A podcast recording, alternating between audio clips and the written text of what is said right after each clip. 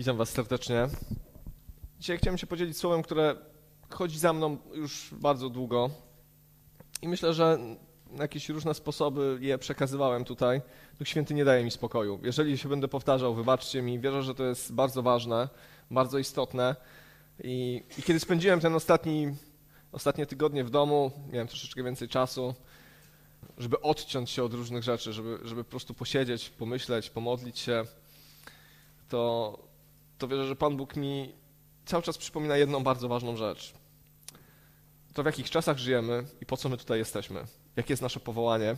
Dzisiaj chciałem się podzielić słowem, które myślę, że nie jest przyjemne. Są takie kazania, które, e, których chcemy słuchać o błogosławieństwie. To są wspaniałe rzeczy, które Pan Bóg nam daje. Ja dzisiaj chciałem mówić o pokucie. Chciałem dzisiaj mówić o pokucie, dlatego że to jest początek. To jest zawsze start relacji z Bogiem. To jest zawsze coś, od czego, na czym, fundament, na którym budujemy pozostałe rzeczy naszej relacji z Bogiem. Chciałem dzisiaj oprzeć się na tym, co ogłosił Jan Chrzciciel. Piotr o tym mówił w czwartek, e, mówił o Janie Chrzcicielu. Nie będę mówił o nim, dlatego że jeżeli chcecie, chcecie więcej się dowiedzieć o Janie Chrzcicielu, zapraszam was, żebyście przesłuchali kazanie z czwartku. Ale to, co głosił Jan Chrzciciel, to, to co mówił, to z jakim przesłaniem przyszedł, jest niesamowicie poruszające. Jest to jedna z postaci, która jest bardzo zagadkowa. To, że umarł w wieku 30 lat, mi się zawsze Jan Chrzciciel kojarzył z takim starcem, z takim kimś, kto, wiecie, e, jakimś takim prorokiem z brodą. Może miał brodę, nie mówię, że nie miał. W wieku 30 lat można mieć brodę, ale, ale on umarł, on wypełnił swoją misję, przyszedł, zrobił co było jego powołaniem i umarł w wieku około 30 lat. I to, co Piotr mówił, moglibyśmy zadawać pytania, dlaczego niesprawiedliwe. Jezus wydał piękne świadectwo o Janie Chrzcicielu. Powiedział, że spośród wszystkich ludzi narodzonych przez niewiasty nie było większego niż Jan Chrzciciel. Spośród wszystkich proroków Starego Testamentu, spośród wszystkich potężnych mężów bożych, którzy są tam wymienieni, nie było nikogo potężniejszego niż Jan Chrzciciel, z potężniejszym przesłaniem, z mocniejszą rzeczą do powiedzenia. Wiecie, Mojżesz rozstąpił Morze Czerwone, Eliasz został wzięty na rydwanie do nieba. E, Gedeon pokonywał dziesiątki tysięcy przeciwników, a Jan Chrzciciel nie uczynił żadnego cudu. Jan Chrzciciel nie zrobił niczego widowiskowego. I o tym jest napisane w Ewangelii. On, on nie czynił cudów, on nie uzdrawiał. On głosił potężne słowo. Ewangelia Mateusza od trzeciego rozdziału, od pierwszego wersetu chciałem tym głównie, to będzie główny fragment tego, co chcę dzisiaj powiedzieć. Mówi tak. Po pewnym czasie wystąpił Jan Chrzciciel. Głosił on na pustyni judzkiej. Opamiętajcie się, gdyż Królestwo Niebios jest bliskie. Właśnie Jana dotyczą słowa proroka Izajasza. Głos wołającego na pustkowiu, przygotujcie drogę Pana, prostujcie Jego ścieżki. Stary Testament kończy się takim wersetem, który mówi o tym, że w czasach ostatecznych Pan Bóg wyśle Eliasza, który zwróci serca synów ku ojcom, serca ojców ku synom koniec Starego Testamentu to jest, to jest, to jest prosta informacja, że, że, że przed Mesjaszem, że przed przyjściem Mesjasza, przed przyjściem Chrystusa, Zbawiciela, pojawi się ktoś, kto będzie wołał, przygotujcie drogę Pana, prostujcie Jego ścieżki. Jan Chrzciciel, kiedy wyszedł, e, kiedy wyszedł ze swoim poselstwem, głosił Myślę, że to drugi werset mówi w najkrótszym, to jest najkrótsze streszczenie, najbardziej treściwe tego, co, co głosił Jan Chrzciciel. Opamiętajcie się, Królestwo Boże jest blisko. Królestwo Boże jest blisko. Kiedy czytam tą historię, to, to widzę pewne podobieństwo do dzisiejszych czasów. Wtedy Jan Chrzciciel głosił przesłanie, które mówi Chrystus przyjdzie. Mesjasz przyjdzie do Izraela. Przyjdzie obiecany Mesjasz, o którym mówili prorocy, o którym mówił Mojżesz. Przyjdzie ten, który jest obietnicą dla tego narodu, ale wierzę, że dzisiaj też czekamy na przyjście Chrystusa. Czekamy na drugie przyjście Jezusa. Czekamy na przyjście Chrystusa, kiedy przyjdzie po swój Kościół i kiedy, kiedy zwycięży, kiedy Jego noga stanie już na ziemi fizycznie i kiedy pokona wszystkich przeciwników. My czekamy z wielką nadzieją. To jest wielka nadzieja chrześcijaństwa. My czekamy na ten dzień. Mówimy Maranata. To jest, to jest wielka nadzieja każdego z nas, z każdego chrześcijanina, że my oczekujemy na Chrystusa. Powinniśmy oczekiwać na Chrystusa, powinniśmy wyglądać. Może głupi przykład. Wczoraj zamówiliśmy z żoną pizzę przez telefon. E, strasznie długo nie przyjeżdżała. Straszliwie długo. A byliśmy bardzo głodni. I wiecie, co ja robiłem? Stałem w oknie. żeby zobaczyć, czy już się coś zbliża. Znaczy, koniec jest fatalny, bo musimy odwołać zamówienie, po prostu o nas zapomnieli, ale Chrystus o nas nie zapomni. I tak sobie pomyślałem, na zwykłą pizzę, kawałek placka z serem, czekałem w oknie, wypatrywałem, bo byłem głodny. I patrzyłem, czy już nie jedzie ten, ten samochód. I tak sobie pomyślałem, jak ja czekam na Chrystusa? Czy jestem tak głodny i spragniony? Czy jestem tak zadowolony tym, co mam w tym świecie, że w ogóle nie, nie patrzę przez okno, w ogóle nie zerkam, w ogóle nie ma we mnie tego pragnienia? Pizza nie przyjechała, ale Chrystus przyjdzie. Chrystus przyjdzie po swój Kościół. I tak jak Jan Chrzciciel był powołany do tego, żeby głosić do Izraela, opamiętajcie się, Królestwo Boże jest blisko, tak wierzę, że dzisiaj ten duch Eliasza, który woła opamiętajcie się, przygotujcie drogę Pana, prostujcie Jego ścieżki, dzisiaj ten duch Eliasza działa w Kościele. Dzisiaj Kościół jest tym, który woła i mówi, nadchodzi Zbawiciel, koniec jest bliski. Wiecie, nie chodzi o takie katastroficzne e, stanie z jakąś kartką w parku, tak jak często to taki obraz e, z jakichś amerykańskich filmów, ale można się z tego wyśmiewać. I często popkultura się z tego wyśmiewa, że są jacyś szaleńcy, którzy mówią takie rzeczy, ale, ale wierzę, że dzisiaj na nas jest odpowiedzialność przygotujcie drogę Pana, prostujcie Jego ścieżki. To jest przesłanie, które, które dzisiaj powinien głosić Kościół, które dzisiaj głosi Kościół. Wiecie, to jest takie ciekawe, my, my marudzimy i słusznie, ja też marudzę, że nie możemy się spotykać razem, ale tak się zastanowiłem, czy kiedykolwiek w dziejach ludzkości Ewangelia była głoszona bardziej. Czy kiedykolwiek dostęp do Ewangelii miało więcej ludzi niż dzisiaj? Bo oczywiście my się nie możemy zgromadzać, ale dzisiaj większość populacji świata ma Facebooka. Większość kościołów dzisiaj transmituje nabożeństwa. Ludzie mogą usłyszeć, mają możliwość, nie przyszliby tutaj. Ale skrolując, szukając, czytając jakieś różne rzeczy, chcąc nie chcąc mogą trafić na Ewangelię, która może zmienić ich życie. E, ciekawe to jest. Naprawdę jest to ciekawe zjawisko. Wierzę, że, że dzisiaj przesłanie Ewangelii trafia do wielu ludzi. I i nie jest to komfortowe, że jesteśmy tutaj, w takim małym gronie, ale, ale wierzę, że Pan Bóg mówi. I kiedy czytam Biblię i kiedy czytam Nowy Testament, to, to widzę, że, że, że to, to przesłanie, opamiętajcie się, jest elementarną częścią Ewangelii. Że, że opamiętajcie się i uwierzcie, to jest to, co głosił Jezus, to jest to, co głosił Jan Chrzciciel, to jest to, co głosili apostołowie w dziejach apostolskich i te rzeczy są nierozwiązalne. Nie, nie, nie można ich rozwiązać, nie można ich oddzielić. Bez pokuty nie ma wiary bez odwrócenia się, będę dzisiaj o tym mówił, czym jest ta pokuta, nie ma prawdziwej wiary. Jest religia. Są, jest, jakiś, jest, jakiś, jest jakiś zakon, jest jakieś, jakieś nowe przykazania, ale, ale nie ma prawdziwego przywiązania do Boga. I pierwszą odpowiedzią na Ewangelię zawsze jest pokuta. Zawsze jest odwrócenie się od grzechu. Zawsze jest zmiana swojego życia. Później wiara rośnie, bo to jest gleba, na której wiara, to ziarenko może, może wpaść. Kilka takich przykładów. Kiedy Jezus zaczął swoją służbę, w Ewangelii Marka, nie będę czytał tych fragmentów wszystkich, mówił, wypełnił się czas i przybliżyło się Królestwo Boże. I co? Opamiętajcie się i wierzcie Ewangelii. Kiedy w dziejach apostolskich Piotr głosił kazanie w Dzień Zielonych Świąt i, i mówił te wszystkie rzeczy, kiedy, kiedy Duch Święty stąpił na, na, na, na apostołów, na tych ludzi, którzy byli zgromadzeni w Górnej Izbie, i kiedy głosił Ewangelię, kiedy mówił o Jezusie, którego oni ukrzyżowali, wtedy oni się zapytali, co mamy robić, żeby być zbawieni. A, Jezus im, a wtedy Piotr im powiedział, upamiętajcie się, niech każdy z was da się ochrzcić na przebaczenie waszych grzechów, a później otrzymacie moc Ducha Świętego, później otrzymacie dar Ducha Świętego. Kiedy Paweł żegnał się e, ze starszymi zborów w Efezie, to on, tak samo tam powiedział. Powiedział, że, że moim powołaniem jest wzywanie każdego człowieka, i Żyda, i Greka, do wiary w Pana Jezusa Chrystusa i do upamiętania się od złych uczynków. To jest zawsze podstawa tego, co, co zostało ogłoszone. Wiecie, mówię o tym dlatego, że pokuta nie jest czymś przyjemnym. Z zasady. Nie, nie jest czymś łatwym. Ona wymaga oddania czegoś, zmienienia się. Dobrze. Kiedy, kiedy Jan Chrzciciel przyszedł, ja się zastanawiałem bardzo często nad Janem Chrzcicielem. Czy Jezus potrzebował Jana Chrzciciela? Czy on potrzebował takiego, przepraszam za to sformułowanie, takiej, takiej osoby, która będzie przed nim, która utoruje mu drogę? Przecież to, co Jezus zrobił, było totalnie niesamowite. Cuda, wskrzeszenia, znaki. A Jan Chrzciciel na pustyni. On, nie czytamy, że on chodził po Jerozolimie, po Galilei, on był na pustyni. Głosił proste słowo, proste, prost, proste przesłanie. Opamiętajcie się, nadchodzi Królestwo Niebios a był jednym z najważniejszych, był najważniejszą osobą Starego Testamentu, już opisaną w Nowym, ale jednak ciągle w Starym, w starym Przymierzu.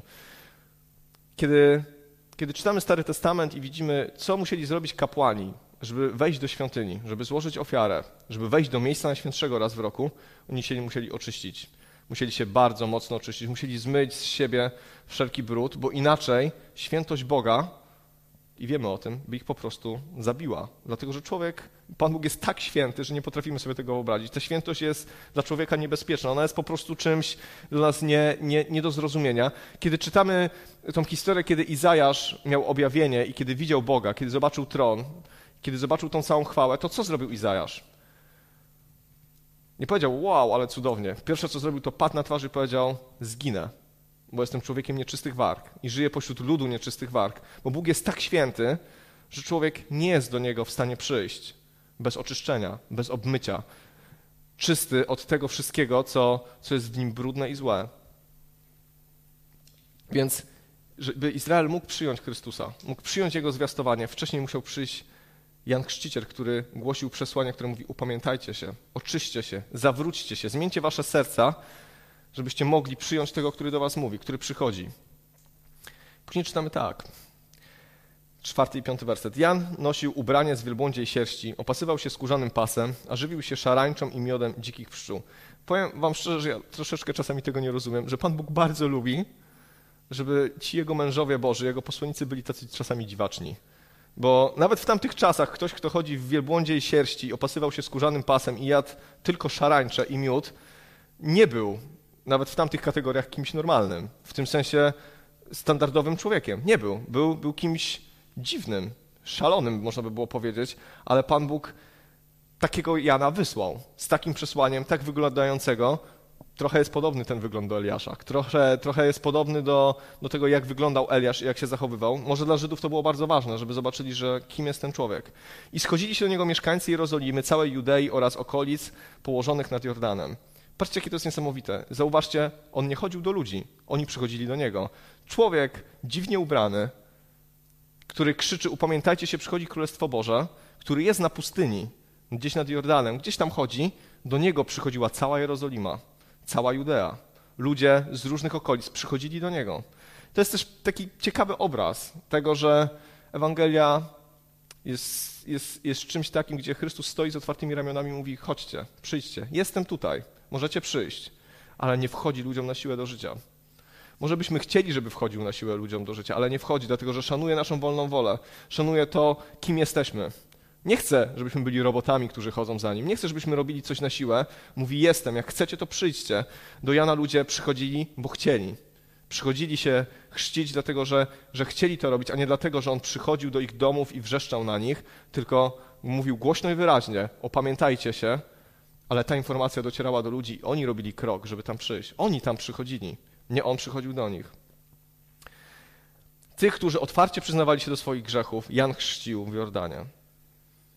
I zanim dojdziemy do, do, w ogóle do słowa pokuta, kiedy, kiedy w ogóle zaczniemy rozmawiać o pokucie, czym ona jest, to ten werset jest kluczowy. Tych, którzy otwarcie przyznawali się do swoich grzechów. Tych, którzy otwarcie przyznawali się do swoich grzechów. Nie tych, którzy czuli, że coś jest nie tak, albo profilaktycznie przyszli do Jana Chrzciciela. Otwarcie przyznawali się do swoich grzechów. Myślę, że bez takiej świadomości tego, że jesteśmy grzesznikami, bez świadomości tego, że, że jesteśmy ludźmi, żyjącymi w tym świecie, tak jak Izajasz, nieczystych warg i żyjących wśród ludu nieczystych warg, że żyjemy w świecie skażonym grzechem, że bez Chrystusa po prostu jesteśmy zgubieni. Naprawdę Chrystus jest dla nas tylko religią, obrządkiem. Jest dla nas jakąś postacią wielką, możemy nawet go nazywać Bogiem, ale nie dotyka to naszej głębi, dlatego że Chrystus to, co przyszedł zrobić, to przyszedł nas zbawić od naszych grzechów i dać nam życie wieczne, dać nam relację z Bogiem. A tą relację z Bogiem nie możemy mieć, będąc grzeszni. Nie możemy być blisko Boga, będąc grzesznymi ludźmi. Dlatego Chrystus przyszedł nas zbawić, żeby nas odkupić, żebyśmy byli Jego, jeżeli nie przyznajemy się do swoich grzechów. Jeżeli to zawsze ktoś inny jest winny naszych upadków. Jeżeli zawsze to ktoś nam coś zrobił i nie jesteśmy w stanie powiedzieć, jestem grzesznikiem, zbaw mnie. Od razu stoi mi przed oczami ta, ta historia, o której opowiadał Jezus, o dwóch, którzy przyszli do świątyni. Do świątyni przychodziło się oddawać chwałę Bogu, ale najczęściej przychodziło się składać ofiarę za swoje grzechy. I przychodzi dwóch, celnik i faryzeusz. Celnik nie jest w stanie nawet spojrzeć do góry. Był świadomy swoich grzechów, swoich krętac, swojego, swojej, tego wszystkiego, co sobie powiedział, bądź miłości w mnie grzesznemu. Ale faryzeusz był uśmiechnięty, szczęśliwy, wesoły. Chyba tą wesołość wzbudzało w nim to, że widział właśnie takich celników skruszonych, którzy rzeczywiście mieli głowę, głowę patrzyli na swoje buty. Powiedział, dziękuję Ci Boże. Nie, przepraszam Cię Boże, ale dziękuję Ci Boże, że nie jestem jak ten grzesznik. Że nie jestem jak ci cudzołożnicy, grzesznicy, daję dziesięcinę. Super. A przyszedłem tutaj poczuć się lepiej. Ale Jezus mówi, ale kto wyszedł usprawiedliwiony? Przychodząc do Boga nie przychodzimy po to, żeby poczuć się lepiej. Kto odszedł usprawiedliwiony? Bo to jest sedno przychodzenia do Chrystusa. Kto jest usprawiedliwiony? Kto jest zbawiony? Kto ma dostęp do Boga? Kto, kto jest oczyszczony? I to ta historia kończy się tym, że Jezus mówi, że kto się poniża, będzie wywyższony, a kto się wywyższa, będzie poniżony. Więc jeżeli nie przyznajemy się do swoich grzechów, jeżeli uznajemy, że nic się wielkiego nie stało, nic istotnego, nic, nic ważnego, inni są gorsi. Wiecie, to jest niesamowite, ale naprawdę zawsze się znajdą gorsi. Zawsze. Kiedyś oglądałem wstrząsający dokument. Nie będę wam opowiadał i nie, nie zachęcam, nie oglądajcie go. Ale to był dokument, który mówił o tym, o więzieniach. Ciężkich więzieniach, gdzie byli mordercy, mordercy gwałciciele, no najcięższy kaliber. I ci ludzie, którzy zrobili straszne rzeczy, wymądrzali się i mówili, jak bardzo źli są pedofile. I oczywiście pedofilia jest czymś straszliwie obrzydliwym, ale ludzie, którzy mieli na sumieniu tak potężne grzechy, tak potężne przestępstwa, mówili, ale ten pedofil jest gorszy. Jemu należy się kara z naszych rąk. To my wymierzymy mu sprawiedliwość. I wstrząsnęło mną to, dlatego że zawsze się znajdzie ktoś gorszy. Zawsze. Otwarcie przyznawali się do swoich grzechów. I wtedy Jan chrzcił ich w Jordanie. Myślę, że to jest coś, co, co jest elementarnie ważne. Jestem o tym przekonany, że kiedy nie, że kiedy nie, nie, nie, nie, nie przyznamy się do swojego grzechu, nie pozwalamy Panu Bogu działać. Nie pozwalamy, żeby nastąpiła w nas zmiana. List do Rzymian mówi tak, trzeci rozdział, dwudziesty werset. Stąd dzięki czynom nakazanym przez prawo, przez zakon mojżeszowy, przez cały Stary Testament, nikt nie dostąpi przed nim usprawiedliwienia. Prawo zapewnia po prostu właściwe poznanie grzechu. Te wszystkie setki przykazań Starego Testamentu, dziesięć przykazań danych na, na Synaju, one nie są w stanie usprawiedliwić. Nie pójdziesz do nieba dlatego, że wypełniasz dziesięć przykazań. Dlaczego? Bo nie jesteś w stanie wypełnić dziesięciu przykazań. Nawet tych dziesięciu, ja już nie mówię o tych setkach pozostałych, o oczyszczeniach, o jedzeniu. Nie jesteśmy w stanie tego osiągnąć. Dzięki prawu nikt nie będzie usprawiedliwiony. Prawo zapewnia po prostu właściwe poznanie grzechu. Dzięki temu jesteśmy w stanie ocenić, że jesteśmy grzesznikami. Dziesięć przykazań jest doskonałym lustrem tego, kim jesteśmy. I nie wiem, czy jest człowiek, który może przeczytać dziesięć przykazań i powiedzieć: Nie mam problemów z niczym, jestem cudowny. Nie, znaczy nie wiem, może, może, może się mylę, ale coś mi się wydaje, że chyba nie ma takiego człowieka, który może jest w stanie przeczytać 10 przykazań i powiedzieć, we wszystkim sobie radzę doskonale. Nigdy nie zazdroszczę, nigdy nie pożądam, nie kradnę, nie kłamię. A list do Galacjan, trzeci rozdział, 24, 25 werset mówią tak. Tak więc prawo było naszym przewodnikiem do Chrystusa, abyśmy zostali usprawiedliwieni na podstawie wiary. A kiedy nastał czas wiary, przestaliśmy być pod władzą przewodnika. Prawo jest naszym przewodnikiem. Wiecie, bez poznania, bez zrozumienia, że jesteśmy grzeszni, nie potrzebujemy Chrystusa. Kiedy poznajemy, że jesteśmy grzeszni, wtedy zaczynamy wołać i szukać ratunku, dlatego że uświadamiamy sobie, że nie jesteśmy w stanie sobie z tym sami poradzić. I to głosił Jan. Opamiętajcie się, opamiętajcie się, przyjdźcie do Boga. Często nam się wydaje, że i słusznie, że między nami a Bogiem stoi grzech i że, że, że nie jesteśmy w stanie przyjść do Boga, będąc grzeszni. I to jest prawda. Tylko tak często nie mówi się w tym świecie, że jest możliwość usunięcia tego grzechu. Jest prostsza niż nam się wydaje. Jest to właśnie pokuta i upamiętanie. Dobrze, wracamy do Ewangelii Mateusza. Trzeci rozdział, siódmy werset mówi tak. A gdy zobaczył Jan Chrzciciel, że wielu faryzeuszów i sadeceuszów przychodzi na chrzest, powiedział Wy pomioty żmii, czy ktoś wam doradził, aby uchodzić przed nadchodzącym gniewem? Jeśli tak, to wydajcie owoc godny upamiętania. Ciekawe. Ciekawie Jezus, y, Jezus, przepraszam, Jan Chrzciciel ich przywitał. Przychodzą ludzie na chrzest. Powinniśmy się cieszyć. Faryzeusze się nawracają. Chwała Bogu. E, sadyceusze przychodzą z bogatych rodzin. Nie już jakiś tam ludzie ze wsi. Przychodzą się ochrzcić. I Jan Chrzciciel przywitał ich. Wy pomioty żmii. Czy ktoś, was, czy ktoś wam doradził, aby uchodzić przed nadchodzącym gniewem? Nie zachęcam, żeby tak się witać z ludźmi. Myślę, że Jan Chrzciciel może nie znamy kontekstu, dlaczego tak mówił, ale e, zadał im pytanie, czy ktoś wam doradził, aby uchodzić przed nadchodzącym gniewem? Czy ktoś wam doradził, żeby, żeby teraz, w obliczu tego, co głoszę, w obliczu tego bliskiego przyjścia Królestwa Bożego, przecież i Sadeceusze, i Faryzeusze, i cały lud oczekiwał na przyjście Mesjasza. Izrael był w fatalnym momencie swojej historii, przy rozbity, podzielony, rządzący przez tą szaloną rodzinę e, Heroda i jego potomków, e, okupowany przez Rzymian, e, w biedzie. Ci ludzie po prostu czekali na Mesjasza, wszyscy, i faryzeusze, i kiedy słyszeli, że Jan Chrzciciel głosi, że Królestwo Boże się zbliża i że ludzie się chrzczą, przyszli się ochrzcić. I on ich pyta, po co to robicie? Kto wam to doradził? Jeżeli przychodzicie, żeby uciec przed nadchodzącym gniewem, to fajnie, że się chcecie ochrzcić, ale wydajcie owoc godny upamiętania. Myślę, że tutaj dochodzimy do słowa pokuta. Kiedy, kiedy czytamy o słowie, pokucie, o słowie pokuta w Biblii, tam jest to słowo, ja nie, nie znam się za bardzo na greckim, ale e, tam, gdzie jest użyte słowo pokuta albo upamiętanie, jest słowo metanojen. To jest przymiotnik, e, to jest rzeczownik. E, on jest bardzo podobny do tego znaczenia znanego nam metanoja. Pokuta i wszędzie, nie, nie, niezależnie od tego, czy to była greka attycka, czy to później była koine, to, to słowo nie, nie, nie zmieniło znaczenia, to znaczy zmieniać zdanie. Zmieniać zdanie. Dlaczego o tym mówię? Dlaczego to jest takie ważne? Dlatego, że nie wiem, jak wam się kojarzy pokuta. Mi się często kojarzy pokuta ze łzami, z płaczem. E, w tej naszej wersji katolickiej, w naszym kraju, w którym żyjemy, z jakimiś różnymi rzeczami, żeby odpokutować, jakimiś pielgrzymkami, nie wiem, tam biczowaniami, jakimś umartwianiem się, żeby odpokutować coś, ale bardzo mi się kojarzy z czymś emocjonalnym, z czymś takim, że ja to tak bardzo głęboko w sobie przeżywam. I to nie chodzi o to, że pokuta nie jest emocjonalna, bo jest. Bo, bo kiedy zrozumiemy, jak, jak, jak, że jesteśmy grzeszni, kiedy zrozumiemy, co w nas było złego, to jest nam przykro, jest nam źle. Naturalnie pojawiają się emocje. Ale nie wiem, czy to znaczy, ale w moim życiu wielokrotnie pojawiają się emocje, ale wcale nie jest to pokuta. Wielokrotnie jest mi przykro, że coś zrobiłem. Ale to, że jest mi przykro i to, że nawet popłaczę się z tego powodu, nie znaczy, że pokutuję. Bo pokuta to jest to, co powiedział Jan. Wydajcie owoc godny upamiętania wydajcie owoc godny opamiętania. To, to nie jest tylko, to nie są tylko emocje, to nie jest tylko uczucie żalu i tego, że zrobiłem coś źle i że jest mi przykro, bo, bo często ludziom jest przykro, ale nic się więcej nie zmienia. Może ci być przykro i możesz płakać, może być ci przykro nawet wiele lat. I co z tego? To nie jest jeszcze pokuta. To jeszcze nie jest pokuta.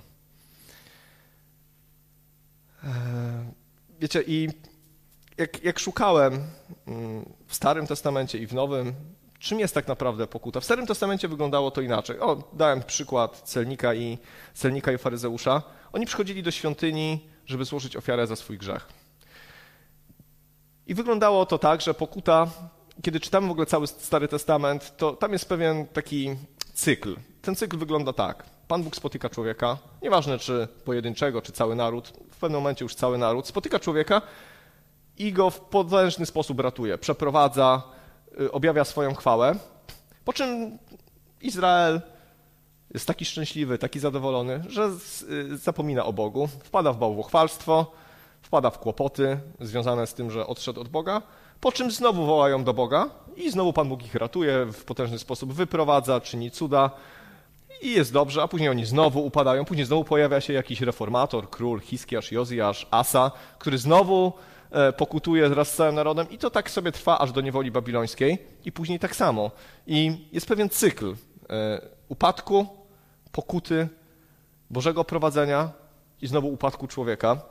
I to pokazuje, że, e, że za każdym razem, kiedy pojawia się pokuta, to, to jest wewnętrzne przekonanie w środku naszym, na, na, naszego człowieka, że coś jest źle, że powinniśmy zmienić, że to, co robimy, prowadzi nas ku zagładzie. Jest taki obraz, kiedy, kiedy się przygotowałem do takiego kazania, ktoś napisał, że, że z życiem w grzechu to jest tak, że jakbyśmy cały czas, całe życie żyli z twarzą odwróconą od słońca i szli zupełnie w drugi kierunek i widzimy cienie. Im słońce zachodzi jest niżej, tym mniej widzimy. I ta droga prowadzi nas po prostu do grobu. I pokuta polega na tym, że odwracamy się twarzą do światła. Odwracamy się twarzą do światła, czyli czujemy, że idziemy w złą stronę. W naszym, w naszym wnętrzu jest poczucie, że to, co się dzieje w nas, ten grzech, może nawet nie, nie potrafimy go nazwać grzechem, ale widzimy, że po prostu nasze życie się stacza, że jest złe. Albo już widzimy, że to jest grzech, i wtedy zawsze jest taka myśl, muszę z tym skończyć, powinienem z tym skończyć. To, to, to jest mi przykro, że to robię. I to jest pierwsza myśl. I to jest początek pokuty. To, te, to są te emocje. To jest to, że sobie uświadamiamy w naszym wnętrzu, że coś jest nie tak. Ale pokuta musi się wyrazić na zewnątrz. Bo kiedy, e, kiedy Izrael pokutował, to mieli przekonanie, że zgrzeszyli, że Bóg się od nich odwrócił. Widzieli to, ale co robili ci królowie? Burzyli świątynki na wzgórzach, zgromadzali Izrael, pokutowali, przepraszali, odnawiali przymierze. Był wyraz tej pokuty na zewnątrz. Kiedy celnik i faryzeusz przychodzili do świątyni, już nie wnikam w ich motywację, znamy te motywacje, jakie miał faryzeusz, jakie celnik, to oni kupowali jakąś ofiarę, bogatsi baranka, a biedniejsi gołąbka na, na wyraz swojej pokuty, na, na, zewnętrzne pokazanie, że, że pokutuje, że jest mi żal, że zapłacili za to, za to cenę. Więc pokuta jest nie tylko emocją, ale jest też zewnętrzną zmianą postępowania. Z wewnętrzną zmianą postępowania. No i teraz moglibyśmy sobie tutaj zadać pytanie, jak to zrobić? Bo Jan Chrzciciel powiedział do, do, do tych faryzeuszów i saduceuszów, wydajcie owoc godny upamiętania. Wasze upamiętanie powinno przynieść owoc. Powinno być widoczne. Ja, ja, ja w to wierzę, że, że jesteśmy zbawieni z łaski za darmo, że, że zbawienie jest z łaski, że my nie jesteśmy w stanie na to zasłużyć. Absolutnie nie jesteśmy zasłużyć sobie na zbawienie, nie jesteśmy sobie w stanie zasłużyć na chrzest w Duchu Świętym, nie jesteśmy sobie w stanie zasłużyć na dary Ducha Świętego. To są rzeczy, na które nie jesteśmy w stanie sobie zasłużyć, bo pochodzą z nieba od Boga. Ale czytam tutaj o tym, że wydajcie owoc godny upamiętania. To znaczy, że jeżeli podejmuję w swoim życiu tą decyzję, czuję we wnętrzu, że jest źle i, i wyrażam to na zewnątrz, jak można wyrazić na zewnątrz swoją pokutę? To jest zmienianie kierunku swojego życia. Zmiana kierunku swojego życia. Jeżeli idę w śmierć i grzeszę, to świadomy tego, że to jest złe, odwracam się od tego i idę w drugą stronę. I tu się pojawia problem, ale nie mam siły, ale nie potrafię, ale nie umiem, ale to jest dla mnie za trudne. Bo łatwo jest powiedzieć, nawróć się, pokutuj. Ale kiedy stajemy twarzą w twarz ze swoimi uzależnieniami, ze swoimi problemami, kiedy stajemy twarzą w twarz z tymi rzeczami, które, które nas niszczą i wiemy o tym i tak bardzo nas zniewoliły, nie jest takie proste powiedzieć, no to teraz wstaję, odwracam się i idę w drugą stronę. I dobrze wiemy, że to nie jest proste, ale, ale kiedy robimy to, kiedy podejmujemy świadomą decyzję, zmieniamy swoje myślenie, zmieniamy zdanie i mówimy, nie będę tak żył, otwieramy Panu Bogu drzwi, żeby łaska wlała się do naszego życia. I wtedy mówimy, nie poradzę sobie bez Ciebie. Nie poradzę sobie bez Ciebie. Wiecie, największy cud, jaki ja w życiu widuję i widuję, to nie są uzdrowienia. To widzę zmianę z grzesznika w świętego Syna Boga. To jest najpiękniejszy cud, kiedy, kiedy Pan Bóg zmienia myślenie człowieka, kiedy zmienia jego postawę, kiedy zmienia jego zachowanie i to jest irracjonalne. To nie jest szkolenie, to nie jest wmawianie sobie pewnych rzeczy, to jest Panie Boże, pomóż mi. Nie chcę tak żyć. Chcę zmienić kierunek mojego życia, ale nie potrafię zrobić kolejnego kroku, bo jest to dla mnie za ciężkie. Zmień mnie. I wtedy przychodzi Boża łaska. I wtedy przychodzi to, co jest tak piękne. To jest, to jest coś, czego się nie da wytłumaczyć na żadnym kazaniu. Kiedy przychodzi łaska do życia człowieka. Kiedy przychodzi to, co, co, co, co sprawia, że, że coś, co jest dla nas trudne i niemożliwe do zrobienia, pojawia się w naszym życiu, dlatego że Pan Bóg nas dotyka. Pan Bóg nas zmienia. I ten owoc godny upamiętania jest czymś, co się zawsze pojawia. Zawsze się pojawia w życiu człowieka, który pokutuje i oddaje swoje życie Chrystusowi. Nie słowa, nie czyny, no przepraszam, czyny tak, nie wiedza, ale to, jak żyje, jak się zmieniło jego życie. Czy to jest widoczne, czy to jest niewidoczne. Nie, nie, nie wierzę w taką Ewangelię, w której której można żyć z Bogiem i być cały czas takim samym człowiekiem. Nie wierzę w to, że można obcować z Duchem Świętym i z żywym świętym Bogiem i nie stawać się świętym. I widzę to po moim życiu, z autopsji. Że im bliżej jestem Niego, tym bardziej widzę, że Boże, to jest niesamowite. Przecież ja nie byłbym w stanie tego zrobić. Nie, nie umiałbym, nie, potrafił, nie potrafiłbym się od tego odwrócić. Ale kiedy jestem blisko Niego, to nie wiem, jak to się dzieje, ale to się dzieje. Ale bez pokuty, bez, bez wyznania swojego grzechu, bez świadomej decyzji, nie chcę tak żyć, nie pozwalamy Bogu działać w naszym życiu. I nawracamy się intelektualnie. Mówimy, ta Ewangelia, to wszystko, to, to, to i ci prorocy, i to, to wszystko, to, to się wszystko pięknie komponuje, to jest prawda, ale to jest tylko wiedza. I co mam robić? Przychodzili ludzie do Jana Chrzciciela, w tym fragmencie tego nie ma, przychodzili żołnierze i pytali, co mamy robić? Bo zadawali konkretne pytanie. Tak, opamiętałem się, wyznałem swoje grzechy, powiedziałem, że jestem grzesznym człowiekiem, czekam na przyjście Królestwa Bożego, ale co mam robić? Ci ludzie mieli świadomość, że coś trzeba robić. Żołnierze, ja im mówił, poprzestańcie na swoim żołdzie, nic nie wymuszajcie. Nie grabcie, nie kradnijcie, nie wykorzystujcie swojej władzy. Poprzestańcie na swoim żołdzie, czyńcie dobrze. A później Ewangelia Mateusza, to jest od dziewiątego wersetu. Nie łudźcie się, że wam wystarczy mieć oj za ojca Abrahama. Mówię wam, z tych kamieni Bóg może wzbudzić Abrahamowi dzieci. Topór dotknął już korzeni. Każde drzewo, które nie rodzi dobrego owocu, zostanie wycięte i wrzucone w ogień. To słowo nie łudźcie się, ono mnie, ono mnie tu zastanawia. Ono mnie tu zastanawia, dlatego że myślę, że w dzisiejszym chrześcijaństwie, a przepraszam, że tak to nazwę ogólnie, często w naszym życiu jakoś się łudzimy, że jakoś się uda, że jakoś tak, wiecie, te grzechy, tamte grzechy, jakoś się tak prze, prze, tu pochodzę do kościoła, przecież to od razu nie wyjdą takie rzeczy, jakoś, jakoś dam radę, jakoś zakombinuję. Nie będę, to nie jest takie złe. I łudzimy się. Oni się łudzili, bo mieli ojca Abrahama, bo byli narodem wybranym. My się możemy łudzić, bo chodzimy do kościoła, bo jesteśmy członkami kościoła, bo jeszcze nikt nas z tego kościoła nie wyrzucił, bo nie jesteśmy tacy źli. W porównaniu z innymi ludźmi nie jest źle, jestem chrześcijaninem. Ale, ale Jan mówi, nie łudźcie się, bo Pan Bóg może z tych kamieni wzbudzić dzieci Abrahamowi. Wiecie, ja to widzę. Ja to widzę i Ewangelia E, kiedy, kiedy, ja, kiedy Paweł głosił i, i, pisał list do Rzymian, to on tam powiedział coś takiego, że, że Izrael został odsunięty na jakiś czas i zostali wpuszczeni poganie. Oni nie przyjęli Ewangelii, dla innych pojawiła się, pojawiła się okazja. Z kolei, żeby ich, za, żeby ich zawstydzić, żeby oni wrócili do Boga. Wiecie, to jest tak, że jeżeli my czegoś nie zrobimy, to myślicie, że Boże plan się nie wykona? Jeżeli my w Zielonej Górze nie staniemy, w tym, co Pan Bóg ma dla nas, to myślicie, że Boży plan się w tym mieście nie wykona? Że ludzie, którzy mają przyjść do Chrystusa i którzy mają otwarte serce, to go nie znajdą? Znajdą go. I to się dzieje. I tutaj jest napisane, nie łudźcie się. Myślę, że to jest coś, co, co... Dlatego mi to leży na sercu, żeby to powiedzieć, że naprawdę, drogi Kościele, my się bardzo często łudzimy, że jakoś to będzie. Że jakoś to będzie. Że nie muszę się przyznawać, to jest upokarzające. Co kogo interesuje moje życie? Wiecie, nie chodzi o to, czy kogoś interesuje Twoje życie, czy nie interesuje Twoje życie, ale bez pokuty nie ma spotkania z żywym Bogiem, a bez spotkania z żywym Bogiem życie jest po prostu permanentnym wpadaniem w te same kłopoty. Chwilowym otrzeźwieniem i znowu wpadaniem jest, jest koszmarem, jest czymś strasznym. Jeżeli poznałeś Chrystusa, jeżeli zakosztowałeś Jego, życie, jego, jego dobroci, a później nie chcesz pokutować, nie chcesz z tego korzystać, nie chcesz przychodzić przed Jego krzyż, nie chcesz wyznawać swoich grzechów, żyjesz w kółko w jakimś koszmarnym świecie. To nie jest Boże powołanie dla nas. To nie jest coś, do czego Pan Bóg nas powołał. To nie jest coś, co Jezus przyszedł zrobić na krzyżu. On przyszedł dać nam wolność. Stoi z otwartymi ramionami i mówi: Przyjdźcie do mnie. Ja wiem, że to jest bardzo fundamentalne i podstawowe przesłanie w ogóle w Słowie Bożym, ale uwierzcie mi, bez tego nie ma nic. Nie będzie nic więcej. Bez tego jest chodzenie ze smutną twarzą do kościoła przez 30 lat, 50 lat, a później śmierć i piękny pogrzeb. Jan napisał: Nie łudźcie się.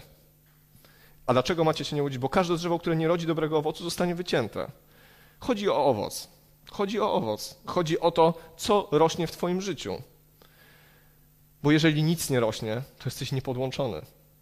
Bo przyroda jest tak skonstruowana, że jeżeli drzewko jest posadzone w dobrym miejscu, jak w psalmie pierwszym, że jest zasadzone nad drzewami wód, to rośnie i wydaje owoc, bo jest zasadzone w dobrym miejscu, bo to wszystko działa, bo to nie działa dlatego, że my jesteśmy genialni, ale Pan Bóg tak to stworzył, Pan Bóg tak to zaprogramował. Jeżeli jesteśmy przy Nim, połączeni, połączeni z Nim, to nasze życie przynosi owoc, musi przynosić owoc.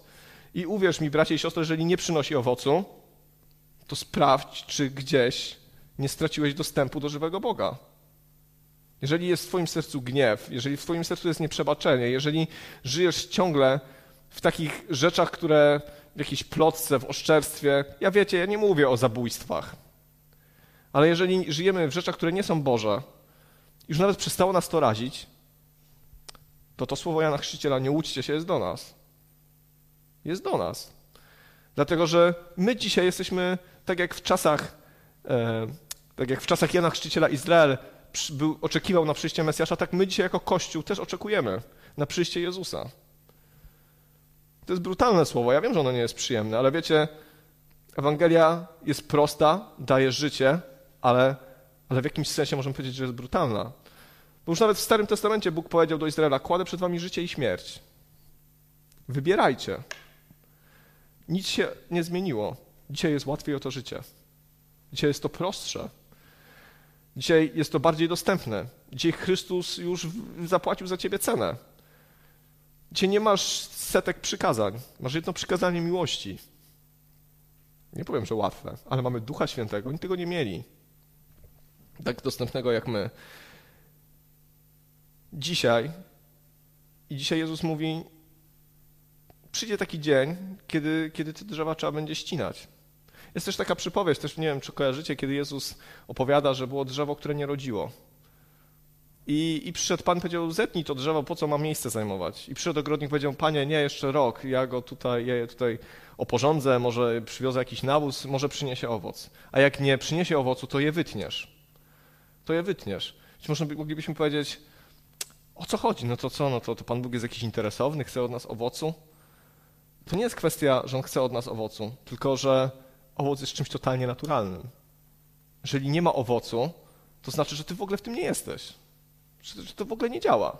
Że to jest jakaś fikcja, że to jest jakaś religia. To jest nazywanie się jestem dzieckiem Abrahama, jestem zielonoświątkowcem. Fajnie, ale za to się nie idzie do nieba. Za plakietki. Idzie się dlatego, że Jezus umarł za twoje grzechy.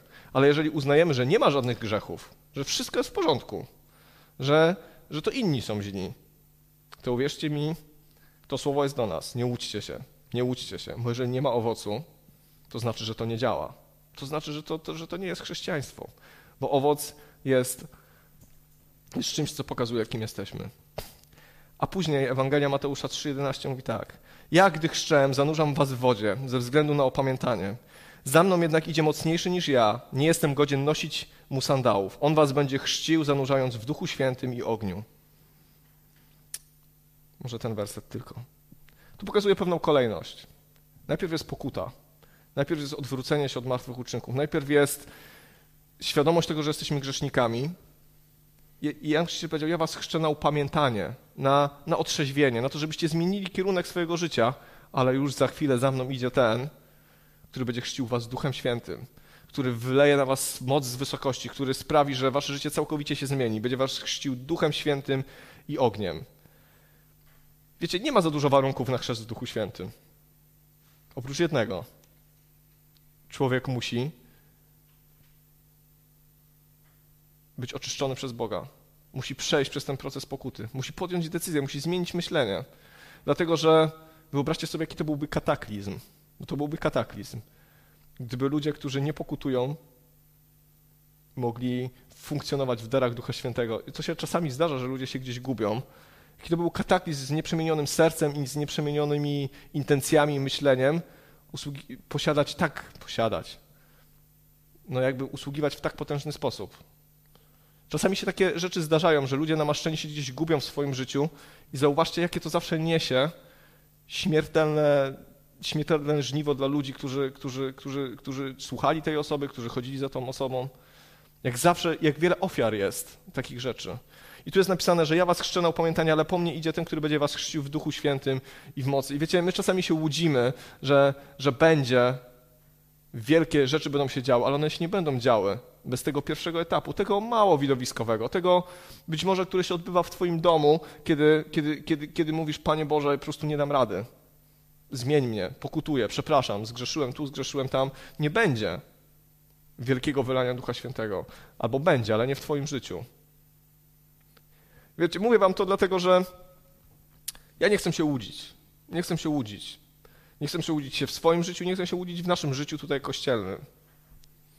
Tak często pozwalamy sobie jakoś układać te grzechy na ważne i mniej ważne, na jakieś takie bardziej znaczące i mniej znaczące. Wiecie, grzech to jest grzech. Oczywiście są grzechy, które są, niosą większe spustoszenie, mają większą siłę rażenia, niosą większe zgorszenie i ponosimy większe konsekwencje, ale z natury grzech jest grzechem. Czy on jest duży, czy on jest mały, on jest po prostu grzechem, on nas oddziela od Boga i my nie możemy sobie lekko tego traktować. Wiecie, ja, ja specjalnie czekałem z tą wieczerzą tak długo, przekładając ją, aż będę mógł to powiedzieć, dlatego że wierzę, że to, co my robimy tutaj, kiedy wyciągamy swoją rękę i, po chleb i po wino, to, to my nie robimy jakiegoś rytuału. My wyznajemy, że to jest prawda w naszym życiu, że ja mam dostęp do Boga, ja pokutuję, ja przepraszam, ja nie udaję, nie, nie cwaniakuję, nie, nie mówię, że jestem święty, jak nie jestem święty. Przyznaję się, wiecie, Pan Bóg i tak wie. Pan Bóg i tak wie, że upadliśmy. To jest głupota, nie przyznawać się do tego. Kogo chcemy oszukać? Możemy oszukać siebie nawzajem, ale wiecie, przyjdzie taki dzień, musimy sobie to uświadomić, o którym mówił Jan Chrzciciel, że któż, któż was y, ostrzegł przed nadchodzącym gniewem. Przyjdzie taki dzień, kiedy niektórzy spotkają się z gniewem, a niektórzy zostaną, łaska ich uratuje. Przyjdzie taki dzień.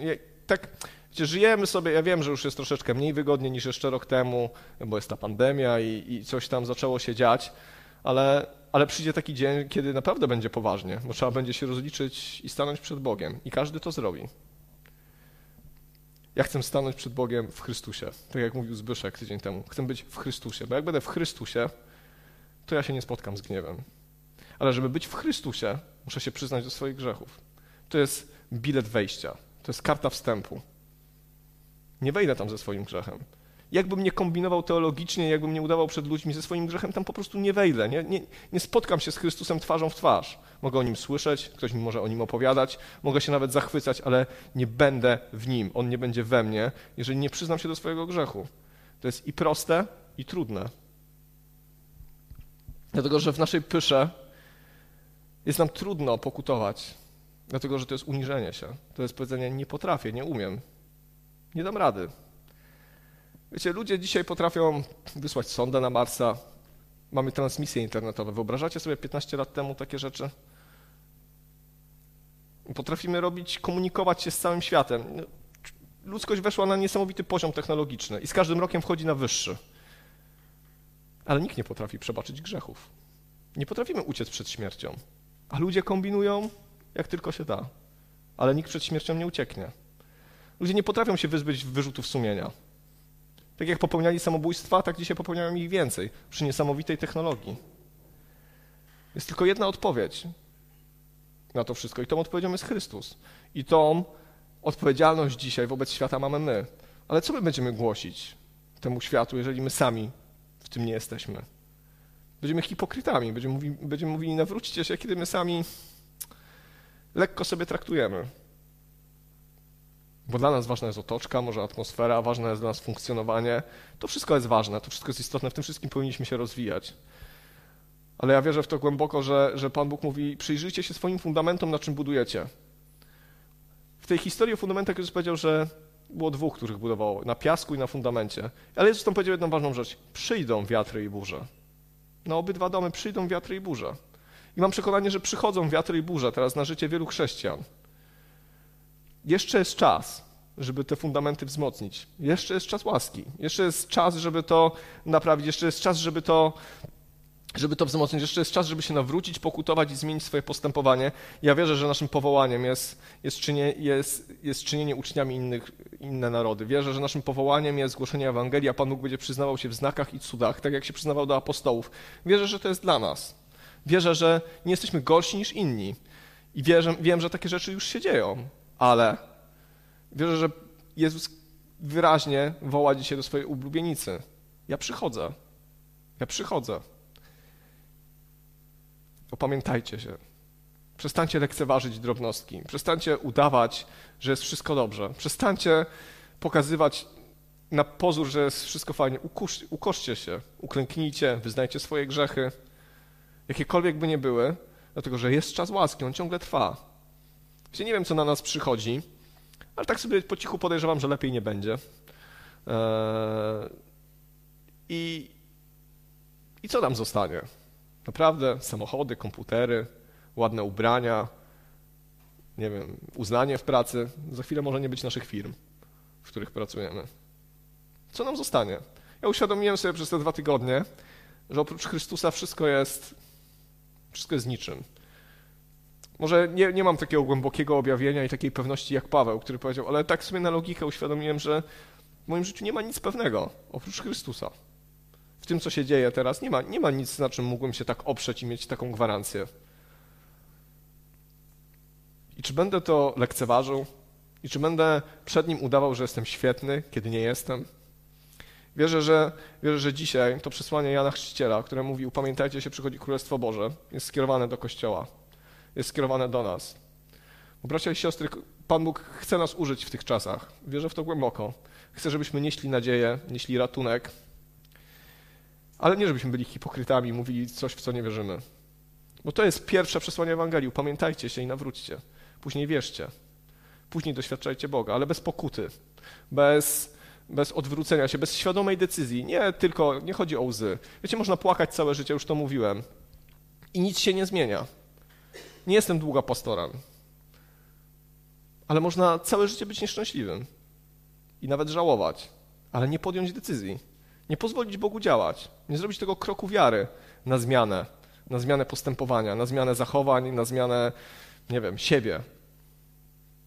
Tylko być ciągle takim samym i ciągle płakać z tego samego powodu. Ja wierzę, że ten czas się kończy. Ten czas się kończy dlatego, że przepraszam, będę, będę okrutny, ale jeżeli mamy taką postawę, to po prostu zginiemy w tym, co się będzie działo. Po prostu zginiemy, po prostu nie poradzimy sobie. Bo jeżeli nie chwycimy się Chrystusa, nie przepłyniemy przez tą burzę, która jest teraz. Jeżeli nie będziemy z Nim w łódce, tylko na zewnątrz, to się nie uda. To się po prostu nie uda. I to nie są żarty. Nie mam takiej motywacji, żebyśmy, żebyśmy się popisywali przed kimś czymś. To jest sprawa życia i śmierci. To nie jest sprawa tego, jak nas będą postrzegać. Albo jak będą mnie postrzegać. Ja chcę być w niebie, ja chcę być zbawiony, chcę być z Chrystusem. I Chrystus mi pokazał, jak bardzo to jest proste. Ale to będzie mnie kosztować. Trochę mojej dumy, trochę mojej próżności, e, trochę odwagi, żeby wyznać pewne rzeczy. To jest cena. Czy ona jest duża, czy mała wobec wieczności? Myślę, że jest mała. Myślę, że to jest nic w obliczu tego, co Chrystus dla nas zrobił na krzyżu. To jest dla nas trudne, bo my jesteśmy ludźmi i mamy swoje ograniczone myślenie. Ale kiedy sobie pomyślę, że, że na przeszkodzie, że to jest przeszkodą wobec tego, że będę w wieczności z Chrystusem, to, to, to ciągle jest nic. Miejmy tą perspektywę, o co idzie. Nie o to, żeby brat i siostra w kościele cię poklepali i powiedział, że jesteś świetnym chrześcijaninem, chwała Bogu, po prostu wow, jestem zajarany. Nie o to chodzi. To jest fajne, jak jesteśmy zbudowaniem dla innych ludzi, to jest dobre, ale chodzi głównie o to, żebyśmy byli z Nim na wieczność. On to przyszedł zrobić dla nas, on zapłacił za to cenę. I wierzę, że dzisiaj możemy tego, tego dostąpić. A później kolejnym krokiem jest to, co tutaj czytamy. On was będzie chrzcił, zanurzając w Duchu Świętym i w ogniu. On to będzie robił. On to robi i on to będzie robił dalej. I wierzę, że to jest coś, co, do czego jesteśmy powołani. Chciałbym zaprosić grupę, żebyśmy, żebyśmy zagrali jeszcze jedną pieśń, żebyśmy się pomodlili. I za chwilę przystąpimy do wieczerzy. Przygotujcie sobie proszę chleb i wino, żebyśmy razem mogli w tym uczestniczyć. Wiecie, ja chciałbym Was do tego zachęcić. Siebie też. Żebyśmy teraz przyszli do Pana bez udawania, bez, e, bez koloryzowania swojej postawy, bez koloryzowania swoich, swoich myśli. Żebyśmy się przyznali. Żebyśmy się przyznali. Wiecie, ja Wam nie zarzucam, że jesteście wielkimi grzesznikami, ale wiem, że jesteśmy ludźmi i wiem, że, że żyjemy w grzesznym świecie i że nie trudno jest zgrzeszyć, i że nie trudno jest upaść, nie trudno jest się pobrudzić, kiedy wszystko wokół jest brudne. Mamy dostęp do żywego Boga. Jezus zapłacił za nas swoją krwią i my o tym wiemy. I On powiedział, przychodźcie do mnie, wyznawajcie swoje grzechy, oczyszczajcie się. Wiecie, wierzę, że za chwilę możemy podejść do wieczerzy pańskiej i, i mieć naprawdę bliską relację ze świętym Bogiem. W szczerości naszych serc, stanąć przed Nim. Ale żeby tak się wydarzyło, to, to musimy mieć oczyszczone serca. To On musi, musi nas dotknąć, On musi nas zmienić. Jeżeli bardzo długo borykasz się z różnymi rzeczami, uzależnieniami, problemami, ja wiem, że, że nie jest łatwo od pewnych rzeczy się po prostu odwrócić. Ale chciałbym Cię dzisiaj zachęcić do tego, żebyś, żebyś zmienił kierunek, podjął decyzję, że chcesz się z tym rozstać. I żebyś pozwolił Bogu działać w swoim życiu. Żebyś nie mówił, że to jest ok, bo sobie nie radzisz, trudno, ale żebyś właśnie, żebyś stanął, żebyś powiedział, koniec z tym. Odwracam się, zwracam się twarzą ku Chrystusowi, twarzą ku temu, który może mnie zbawić i wołam o pomoc, bo nie jestem w stanie zrobić kolejnego kroku, ale zmieniam kierunek, zmieniam swoje myślenie, podejmuję decyzję, że nie chcę tak żyć, że nie chcę już więcej grzeszyć, że nie chcę już dalej oglądać pornografii, że nie chcę dalej kłamać, że nie chcę dalej kraść, że nie chcę dalej oszukiwać, że nie chcę, dopiszcie sobie co chcecie, plotkować, mówić, myśleć źle o innych ludziach, nie chcę nienawidzić, chcę przebaczyć. To jest nasza decyzja. Pan Bóg na siłę tego w nas nie zrobi. Ludzie przychodzili do Jana Chrzciciela, dlatego że ich sumienie było poruszone. Wiecie, Jezus powiedział, że nikt nie może przyjść do mnie, jeżeli Pan Bóg, jeżeli Ojciec go nie pociągnie. Ja wierzę, że dzisiaj jest czas, kiedy Ojciec chce pociągnąć każdego z nas. Chce pociągnąć Ciebie, chce pociągnąć mnie do tego, żebyśmy wyznali swoje grzechy. Żebyśmy przestali udawać. Żebyśmy przyszli do Niego w szczerości. I cokolwiek to jest, jak bardzo nie jest to trudne i ciężkie, jak bardzo się tego nie wstydzisz, to zrób to dzisiaj. Bądź szczery przed Bogiem. On i tak Cię zna. Wyznaj swoje grzechy i poproś Go o pomoc. Ja wierzę, że to, że to jest niesamowite, bo On nigdy nie zawodzi. On nigdy nie, nie, nie, nie mówił, nie, nie, nie czytam w Biblii, że powiedział jakiemuś grzesznikowi, dla Ciebie jest za trudno, Ty już się nie nadajesz, wracaj do swojego domu i umrzyj. Nie, każdy, kto przychodził do Jezusa, odchodził zmieniony, oczyszczony, miał przebaczone grzechy. Dlatego zachęcam Was dzisiaj, żebyśmy to zrobili. Żebyśmy dzisiaj to zrobili. W czasie tej pieśni, zanim będziemy przystępować do wieczerzy, wyznaj Bogu. Bądź szczery. Panie, przychodzimy dzisiaj do Ciebie. Znasz nasze serca, Panie. Znasz nasze serca, Panie, i widzisz, co w nich jest. Możemy udawać przed całym światem, Panie, ale przed Tobą nie jesteśmy w stanie niczego udawać, Panie. I przychodzimy dzisiaj do Ciebie, bo Ty jesteś naszym zbawieniem, bo Ty jesteś naszym ratunkiem, bo tylko Ty możesz, Panie, przebaczyć nam nasze grzechy, nasze przewinienia, tylko Ty możesz nas oczyścić, Panie, i przygotować na to, co masz dla nas, Panie. Ja Ci dziękuję za to, że mimo tego, że żyjemy w czasach dziwnych, trudnych, Panie, nie wiemy, co będzie jutro, Panie, to mamy jedyną pewność tego, Boże, że Ty jesteś z nami. I Boże, dzisiaj proszę Cię, Panie, o błogosławieństwo dla każdej osoby, Panie, o łaskę dla każdej osoby, Panie, która się zmaga, być może już latami, Panie. Proszę Cię o Twoje dotknięcie. Proszę Cię teraz, Panie, pociągnij do siebie.